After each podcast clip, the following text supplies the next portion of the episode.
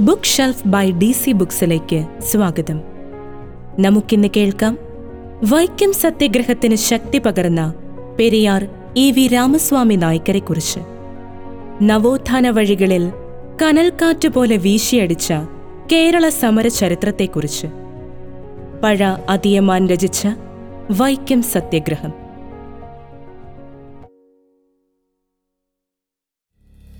വൈക്കം ഈ പേര് കേൾക്കുമ്പോൾ മലയാളി മനസ്സുകളിലേക്ക് ഓടിയെത്തുന്ന ചില ചിത്രങ്ങളുണ്ട്.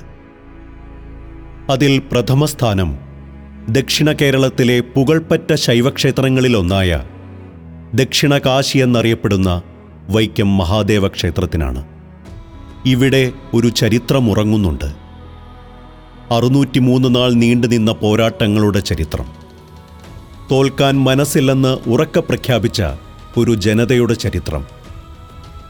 വൈക്കം സത്യഗ്രഹം.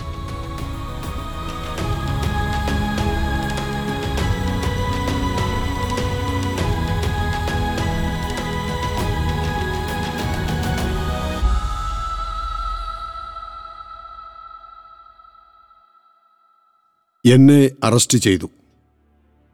സത്യഗ്രഹം മുന്നോട്ട് കൊണ്ടുപോയേ തീരൂ.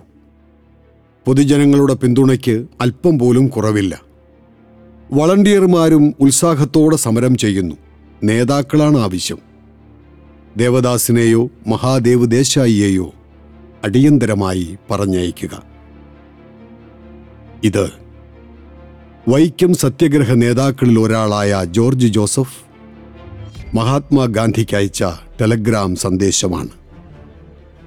ആയിരത്തി തൊള്ളായിരത്തി ഇരുപത്തിനാല് മാർച്ച് മുപ്പതിന് വൈക്കം സത്യഗ്രഹം ആരംഭിച്ചു.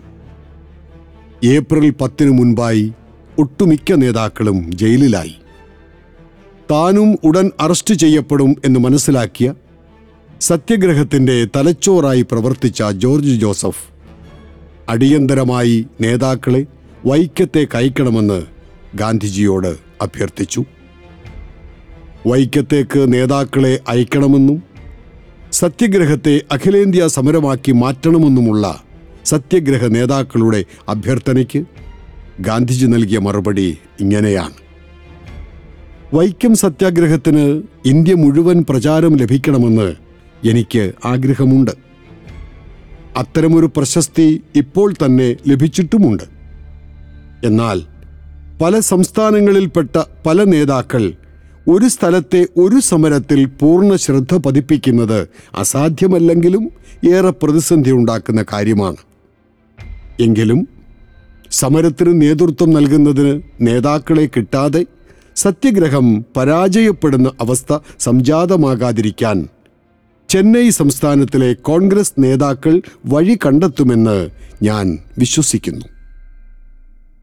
വൈക്കത്തേക്ക് ഉടനടി നേതാക്കളെ അയക്കാൻ ഗാന്ധിജി താൽപ്പര്യപ്പെട്ടില്ല ചെന്നൈയിലുള്ളവർ നോക്കിക്കൊള്ളും എന്നൊരു ഒഴുക്കൻ മറുപടി പറഞ്ഞ് ഗാന്ധിജി കൈയൊഴിഞ്ഞപ്പോൾ നിരാശരായിരുന്ന നേതാക്കൾക്ക് അപ്രതീക്ഷിതമായി അടുത്ത ദിവസം അതായത് ഏപ്രിൽ പതിമൂന്നിന് രാമസ്വാമി നായ്ക്കർ രാവിലെയുള്ള മെയിലിൽ വൈക്കത്തേക്ക് പുറപ്പെടും എന്ന കമ്പി സന്ദേശം ലഭിച്ചു. ഇത് സത്യഗ്രഹികൾക്ക് പുത്തനുണർവ് നൽകി. വൈക്കം സത്യഗ്രഹത്തിന് നേതൃത്വം നൽകിയിരുന്ന നേതാക്കളെ ഒന്നിനു പിറകെ ഒന്നായി അറസ്റ്റ് ചെയ്ത് സർക്കാർ ജയിലിലടച്ചു. Kesava Menon Kelappan George Joseph Sebastian എന്നിവർ അറസ്റ്റിലായപ്പോൾ രാമസ്വാമി നായ്ക്കരും വരദരാജുലു നായിഡുവും വൈക്കത്തെത്തി സത്യഗ്രഹത്തിന്റെ നേതൃത്വം ഏറ്റെടുത്തതായി മനസ്സിലാക്കുവാൻ സാധിക്കുന്നുവെന്ന് സ്വദേശി മിത്രൻ റിപ്പോർട്ട് ചെയ്തു. അങ്ങനെ സത്യഗ്രഹം ആരംഭിച്ച് പതിനഞ്ചാം നാളിൽ പെരിയാർ വൈക്കത്ത് എത്തിച്ചേർന്നു. ഏപ്രിൽ പതിമൂന്നാം തീയതി രാത്രി കൊച്ചിയിൽ വെച്ച് കോൺഗ്രസ് നേതാക്കളോടൊപ്പം വൈക്കം സത്യഗ്രഹത്തെ പെരിയാറുടെ സാന്നിധ്യത്തിൽ ശക്തിപ്പെടുത്തുന്നതിനുള്ള യോഗം ചേർന്നിരുന്നു. രാമുണ്ണി മേനോൻ നീലകണ്ഠൻ നമ്പൂതിരിപ്പാട് മധുരദാസ് പുരുഷോത്തമൻ പെരിയാർ ടി ആർ കൃഷ്ണസ്വാമി അയ്യർ മുതലായവർ പ്രസ്തുത യോഗത്തിൽ സംബന്ധിച്ചു. യോഗത്തിൽ വച്ച് കൊച്ചിയിൽ ടി ആർ കൃഷ്ണസ്വാമി അയ്യരുടെ നേതൃത്വത്തിൽ തീണ്ടൽ വിരുദ്ധ കാര്യാലയം ആരംഭിക്കുവാൻ തീരുമാനിച്ചു. യോഗം അവസാനിച്ച ശേഷം പെരിയാർ വൈക്കത്തേക്ക് പുറപ്പെട്ടു. ഏപ്രിൽ പതിനാറിന് പെരിയാറും എമ്പെരുമാൾ നായിഡുവും ചേർത്തല സന്ദർശിച്ച് പ്രചാരണം നടത്തി. വൈക്കത്തേക്ക് തിരിക്കുന്നതിന് മുൻപ് ചേർത്തലയിലെ ജനങ്ങളുടെ ആത്മാർത്ഥമായ സഹകരണം പെരിയാർ അഭ്യർത്ഥിച്ചു. തന്റെ അഭ്യർത്ഥന പ്രകാരം ഈ റോഡിൽ നിന്ന് ആർ തിരുമലപ്പിള്ള സത്യഗ്രഹത്തിൽ പങ്കെടുക്കാനായി വൈക്കത്തെത്തുന്ന കാര്യം പരാമർശിച്ച ശേഷം തദ്ദേശീയർ സമരത്തിൽ പങ്കെടുക്കേണ്ടതിന്റെ ആവശ്യകത അദ്ദേഹം വിശദീകരിച്ചു. പെരിയാറുടെ ആഹ്വാനമനുസരിച്ച് തമിഴ്നാട്ടിൽ നിന്ന് നിരവധി വളണ്ടിയർമാർ വൈക്കത്തേക്ക് പുറപ്പെടാൻ തയ്യാറായി. അവരെയെല്ലാം കൂട്ടിയോജിപ്പിച്ച് വൈക്കത്തേക്ക് അയക്കുന്ന ദൗത്യം വരദരാജുലു ഏറ്റെടുത്തു. വളണ്ടിയർമാർക്ക് ഒത്തുചേരുന്നതിന് അദ്ദേഹം സേലത്തെ തന്റെ ബംഗ്ലാവ് വിട്ടുകൊടുത്തു. വൈക്കം ചേർത്തല ആലപ്പുഴ എന്നിവിടങ്ങളിൽ തനിച്ചും മറ്റുള്ളവരോടൊപ്പവും പ്രചാരണ പരിപാടികൾക്ക് പെരിയാർ നേതൃത്വം നൽകുന്നു. അദ്ദേഹത്തിന്റെ നിർദ്ദേശങ്ങൾക്കനുസരിച്ച് സത്യഗ്രഹം സുഗമമായി മുന്നോട്ടു പോകുന്നു. ശ്രീനാരായണ ഗുരുവിന്റെ ഉടമസ്ഥതയിലുള്ള വെല്ലൂർ മഠത്തിലാണ് സത്യഗ്രഹാശ്രമം സജ്ജീകരിച്ചിരുന്നത്. ആയിരത്തി തൊള്ളായിരത്തി ഇരുപത്തിനാല് ഏപ്രിൽ ഇരുപത്തിയൊന്നിന് ഈ ആശ്രമത്തിൽ വെച്ച് തീണ്ടൽ വിരുദ്ധ സമിതി യോഗം ചേർന്നു. സത്യഗ്രഹം സുഗമമായി മുന്നോട്ട് കൊണ്ടുപോകുന്നതിനായി എട്ട് പുതിയ അംഗങ്ങളെ ഉൾപ്പെടുത്തി. പെരിയാറും അതിൽ ഉൾപ്പെട്ടിരുന്നു. അതേ യോഗത്തിൽ വെച്ച് ഒരു വനിതാ കമ്മിറ്റി രൂപീകരിക്കാനും അതിന്റെ നേതൃത്വം പെരിയാർ ടി കെ മാധവൻ ഗോവിന്ദൻ എന്നിവരുടെ ഭാര്യമാരെ ഏൽപ്പിക്കാനും തീരുമാനിച്ചു. ഏപ്രിൽ ഇരുപത്തിരണ്ടിന് വൈക്കത്ത് നടത്തിയ വിളംബര ജാഥയ്ക്ക് നേതൃത്വം നൽകിയ നാലു പേരിൽ ഏറ്റവും പ്രധാനി പെരിയാറായിരുന്നുവെന്ന് സ്വദേശി മിത്രൻ റിപ്പോർട്ട് ചെയ്തു. എമ്പെരുമാൾ നായിഡു കൊച്ചുഗോവിന്ദൻ അച്യുതമേനോൻ എന്നിവരായിരുന്നു മറ്റു മൂന്ന് പേർ. ആയിരത്തി തൊള്ളായിരത്തി ഇരുപത്തി ഒന്ന് മെയ് ഒന്നിന് കെ ജി കുഞ്ഞികൃഷ്ണപിള്ളയുടെ അധ്യക്ഷതയിൽ തിരുവനന്തപുരത്ത് നടന്ന പൊതുയോഗത്തിൽ പെരിയാർ എമ്പെരുമാൾ നായിഡു മന്നത്ത് പത്മനാഭൻ അയ്യാമുത്ത് ഗൗണ്ടർ ചാത്തുക്കുട്ടി നായർ തുടങ്ങിയവർ പ്രസംഗിച്ചു. പെരിയാറുടെ പ്രസംഗത്തിലെ ചില പരാമർശങ്ങൾ. വൈക്കം സത്യഗ്രഹം സർക്കാരിനെതിരായ സമരമല്ല. അത് മതകലാപവും ജാതി കലാപവുമല്ല അധകൃതരായി മുദ്രകുത്തി അകറ്റി നിർത്തുന്ന പൊതുജനങ്ങൾക്ക് സമത്വം ഉറപ്പുവരുത്തുന്നതിനു വേണ്ടിയുള്ള സമരമാണിത്. ഈ സമരത്തിൽ നാം ഉന്നത സ്ഥാനങ്ങളിൽ വിഹരിക്കുന്നവരുടെ സഹായ സഹകരണങ്ങൾ പ്രതീക്ഷിക്കരുത്. ഹിന്ദുമതം അതിവേഗം അപചയത്തിലേക്ക് പതിക്കുകയാണ്. മറ്റു മതങ്ങളിലെല്ലാം വർഷം തോറും ജനസംഖ്യാനുപാതികമായി അനുയായികൾ അഞ്ച് ശതമാനം പത്ത് ശതമാനം പതിനഞ്ച് ശതമാനം വർദ്ധിക്കുന്നതായി കണക്കുകൾ സൂചിപ്പിക്കുന്നു. എന്നാൽ കഴിഞ്ഞ പത്തു വർഷങ്ങൾക്കിടയിൽ ഹിന്ദു ജനസംഖ്യയിൽ ആറ് ശതമാനം ഇടിവാണുണ്ടായത്. ഇതിന് കാരണം ഹിന്ദുക്കൾ വിവാഹം കഴിക്കാത്തതോ മക്കളെ പ്രസവിക്കാത്തതോ അല്ല. മറിച്ച് അയിത്തം സഹിക്കാൻ കഴിയാതെ ഹിന്ദുക്കൾക്കിടയിലെ നല്ലൊരു ശതമാനം ജനങ്ങൾ മറ്റു മതങ്ങൾ സ്വീകരിക്കുന്നതാണ്. ഈ അവസ്ഥ തുടരുകയാണെങ്കിൽ അധികം താമസിയാതെ ഹിന്ദുമത വിശ്വാസികൾ ഇല്ലാത്ത അവസ്ഥ സംജാതമാകും. നിങ്ങൾ രാജഭക്തിക്കെതിരാണെങ്കിലും മതഭക്തി കാത്തുസൂക്ഷിക്കുന്നു. ഒരു ഹിന്ദു മറ്റൊരു ഹിന്ദുവിനെ തീണ്ടൽ ജാതിക്കാരൻ എന്ന് കരുതുന്നു.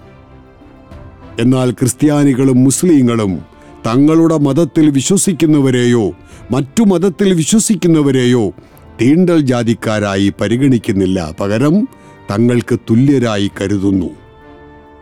ഭരണകൂടം മുന്നോട്ട് വെച്ച ഒത്തുതീർപ്പ് ശ്രമങ്ങളിൽ മിക്കതും അസ്വീകാര്യമാണ്. അതിലൊന്ന് റോഡുകൾ ക്ഷേത്രവകയാണെന്നതാണ് വാസ്തവത്തിൽ മഹാരാജാവിന് സ്വന്തമായി സ്വത്തു വല്ലതുമുണ്ടോ രാജ്യം ശ്രീ പത്മനാഭന് സ്വന്തമായതിനാൽ എല്ലാ സ്വത്തും ക്ഷേത്രത്തിന് സ്വന്തമാണ്. ഇതൊന്നും രാജാവിന്റെ മുത്തച്ഛന്റെ സ്വത്തല്ല. ക്രിസ്ത്യാനികൾക്കും മുസ്ലിങ്ങൾക്കും ഇപ്പോഴുള്ള സഞ്ചാര സ്വാതന്ത്ര്യം നിർത്തലാക്കി അവരെയും പുറത്താക്കിയാൽ നിങ്ങൾക്ക് തൃപ്തിയാകുമോ എന്നവർ ചോദിക്കുന്നു. ഇതൊരു സർക്കാർ ഉത്തരവ് പോലെ തോന്നുന്നു. ഒരിക്കൽ ഒരു രാജാവ് ധാന്യമളക്കാൻ തുടങ്ങി. നാഴി നേരെ വെച്ചളന്നപ്പോൾ പ്രജകൾ നാഴിയുടെ അടിയിലുള്ള ചുളിവ് രാജാവിന്റെ ശ്രദ്ധയിൽപ്പെടുത്തി. ഉടനെ രാജാവ് നാഴി തല തിരിച്ചളക്കാൻ നിർദ്ദേശം നൽകി. അപ്പോൾ ആദ്യം ലഭിച്ചതിന്റെ നാലിലൊന്ന് ധാന്യം പോലും നാഴിയിൽ ഉണ്ടായിരുന്നില്ല. ഇത് കണ്ട് ജനങ്ങൾ വീണ്ടും പരാതി പറഞ്ഞു. അപ്പോൾ രാജാവ് നാഴിയുടെ വശങ്ങൾ കൊണ്ടളക്കാൻ കൽപ്പിച്ചു. അപ്പോൾ ഒരു മണി ധാന്യം പോലും നാഴിയിൽ ഉണ്ടായിരുന്നില്ല. ഇതുപോലെയാണ് രാജാവിന്റെ ന്യായവാദമെന്ന് പെരിയാർ കുറ്റപ്പെടുത്തി. ഞങ്ങൾക്ക് വിശക്കുന്നു എന്ന് ഭരണകൂടത്തോട് പറയുമ്പോൾ അതിന് പരിഹാരം കണ്ടെത്തുന്നതിന് പകരം മറ്റാരെങ്കിലും ഉണ്ണുന്നത് നിങ്ങൾ കണ്ടോ? അവരുടെ ഭക്ഷണം പിടിച്ചു പറിച്ച് നിങ്ങൾക്ക് നൽകട്ടെ എന്ന് മറുചോദ്യം ഉന്നയിക്കുകയാണ് സർക്കാർ ചെയ്യുന്നത്.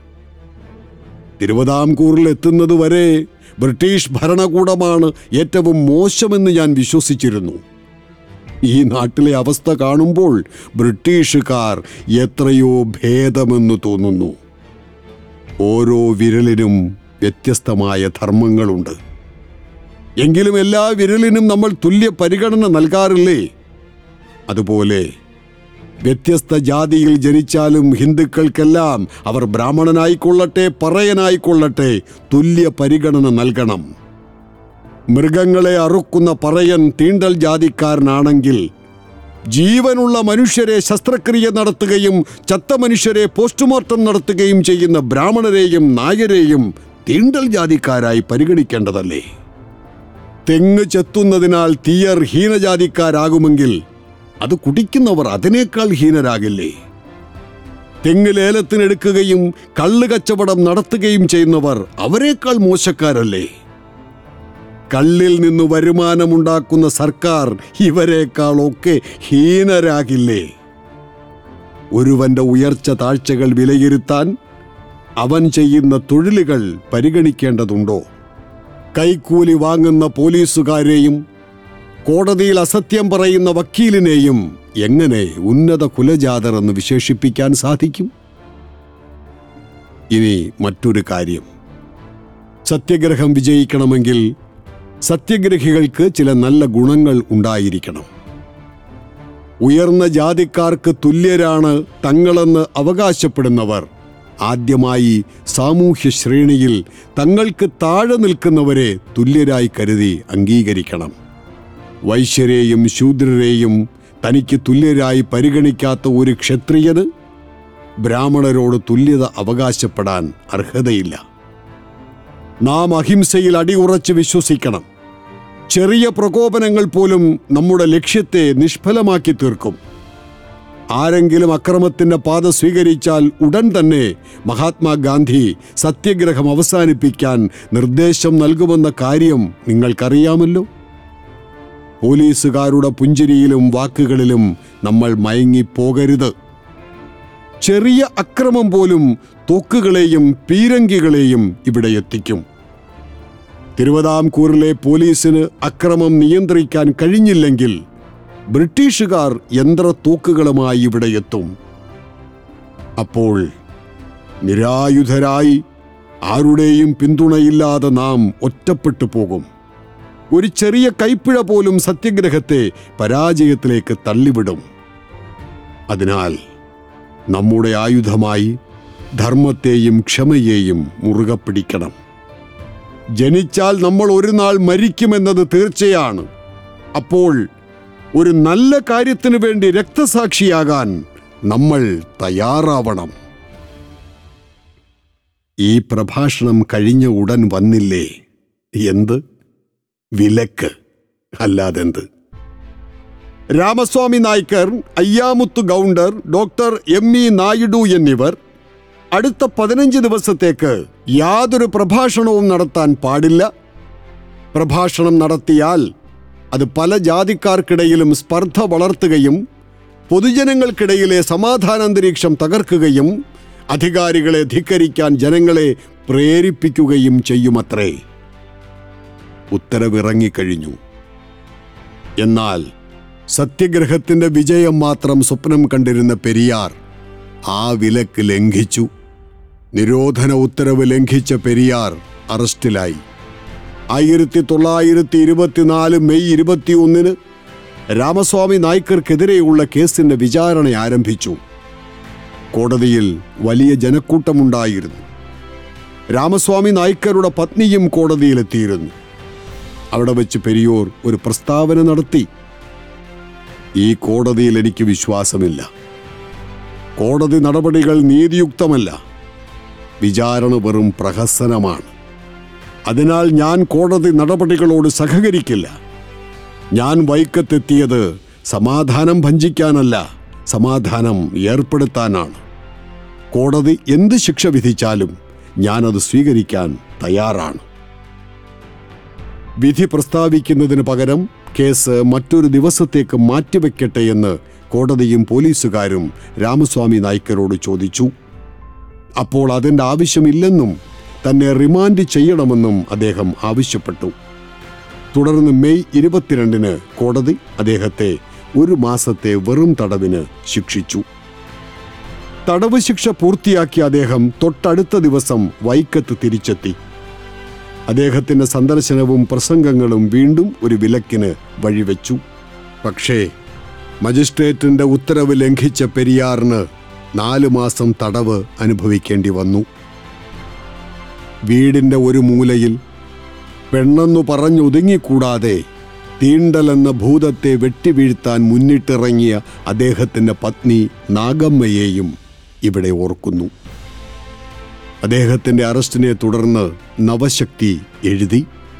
തിരുവിതാംകൂർ ഭരണകൂടം ഇത്തരത്തിൽ ഒരു സത്യഗ്രഹിയെ പീഡിപ്പിക്കുന്നത് ശരിയാണോ എന്ന സംശയം ഞങ്ങൾക്കുണ്ട്.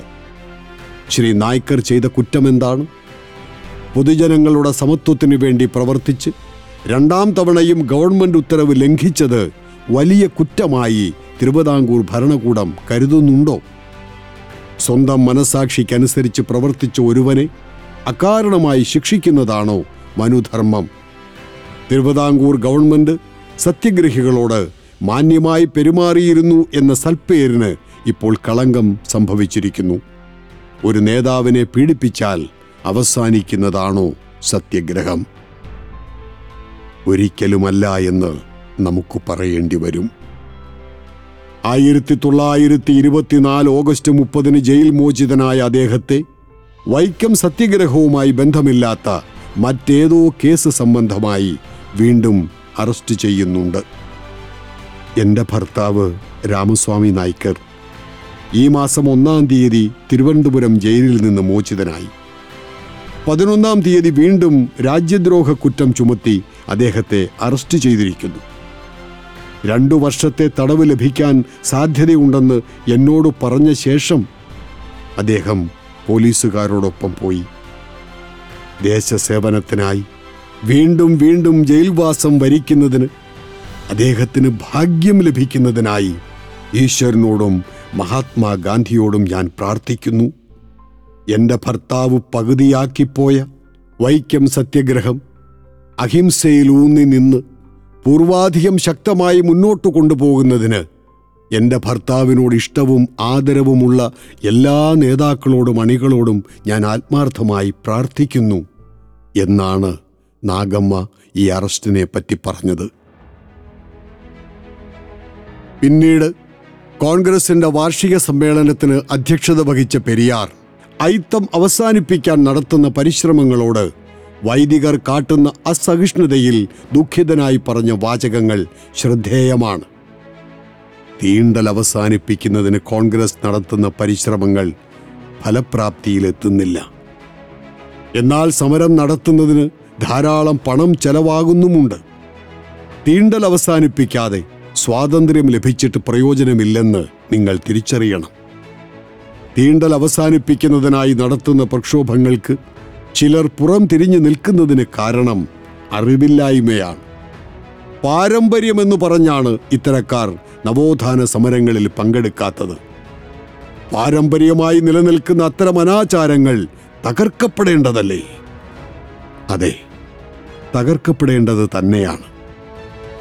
ആ ചിന്തയിൽ അടിയുറച്ച് വിശ്വസിച്ച അദ്ദേഹത്തിന്റെയും മറ്റ് നവോത്ഥാന നേതാക്കന്മാരുടെയും ഗാന്ധിജിയുടെയും ശ്രമഫലമായി വൈക്കം സത്യഗ്രഹം വിജയം വരിച്ചു. അയൽനാട്ടിൽ നിന്നു വന്ന് സത്യഗ്രഹ നേതൃത്വം ഏറ്റെടുത്ത് തിരുവിതാംകൂർ ഭരണകൂടത്തിന് ദുസ്വപ്നങ്ങൾ സമ്മാനിച്ച നേതാക്കളിൽ പ്രമുഖനാണ് പെരിയാർ. സത്യഗ്രഹ സംബന്ധിയായി പെരിയാർ തിരുവിതാംകൂറിൽ നൂറ്റി നാൽപ്പത്തിയൊന്ന് ദിവസം താമസിച്ചിരുന്നു. അതിൽ എഴുപത്തിനാല് ദിവസം ജയിലിലും അറുപത്തിയേഴ് ദിവസം പുറത്തും. ജാതി നിർമാർജന സമര ചരിത്രത്തിൽ വൈക്കം സത്യഗ്രഹത്തിന് പ്രഥമ സ്ഥാനം നൽകിയ നവോത്ഥാന നായകൻ പെരിയാർ. നവോത്ഥാനത്തിന് വഴിതെളിക്കാൻ കനൽപാതകൾ ചവിട്ടി കടന്നുപോയ ധീരരായ മഹാത്മാക്കളുടെ ജീവസുറ്റ ചരിത്രം വൈക്കം സത്യഗ്രഹം